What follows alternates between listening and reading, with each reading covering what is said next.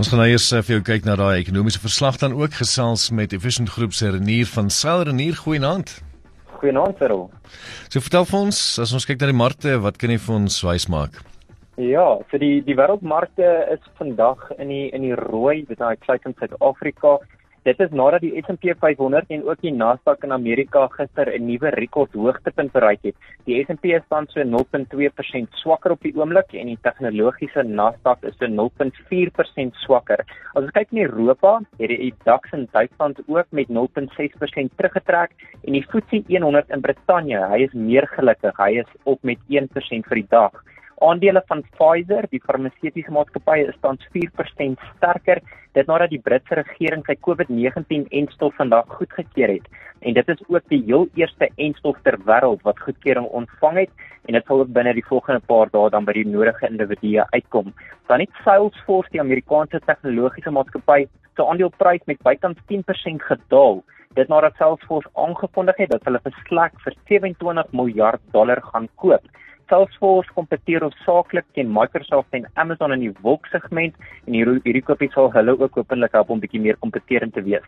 As ons kyk wat op ons plaaslike beurs gebeur het, het ons 'n lekker sterk dag gehad. Die JSE alle aandele indeks en ook ons top 40 indeks het met 1.3 en 1.4% gestyg. Ons hulpbronne indeks was besonder sterk, hy het met 3.5% gestyg dit nadat ons platinum maatskappye met 5.3% gestyg het en ons banke het ook 'n sterk dag gehad. Hy was op met 0.4%. Die toppresteerders vir die dag was Tom Gaat, die suikermaatskappy, hy het met meer as 17% gestyg en Barloworld het ook 'n sterk dag gehad. Hy het bykans 14% gestyg. Die grootste verlorers was Bidwest wat 3.8% gedaal het en Pepkor was 4% laer. Op die plaaslike front het Ongaat se aandelepryse 'n 7 maande hoogtepunt bereik dit nadat hy teruggekeer het na Profite. So Tongaat maak ook baie goeie vordering met hulle skuld en hulle het reeds 2/3 van hulle mikpunt bereik met betrekking tot die skuldvlakke. Dan het Equitas, die eiendomsgroep, het ook aangekondig dat hulle 850 mil, miljoen rand se distribusiesentrum vir Amazon gaan bou in Brittanje en dit gaan ook dan vir Equitas help om hulle besigheid weg van Suid-Afrika te diversifiseer. As kyk wat met die rand vandag gebeur het, hy het versterk van vanoggend se vlakke, hy staan teen 15.33 teen die dollar. 2044 teen die pond en 1855 teen die euro. In terme van kommoditeite het goud ook 'n lekker sterk dag gehad.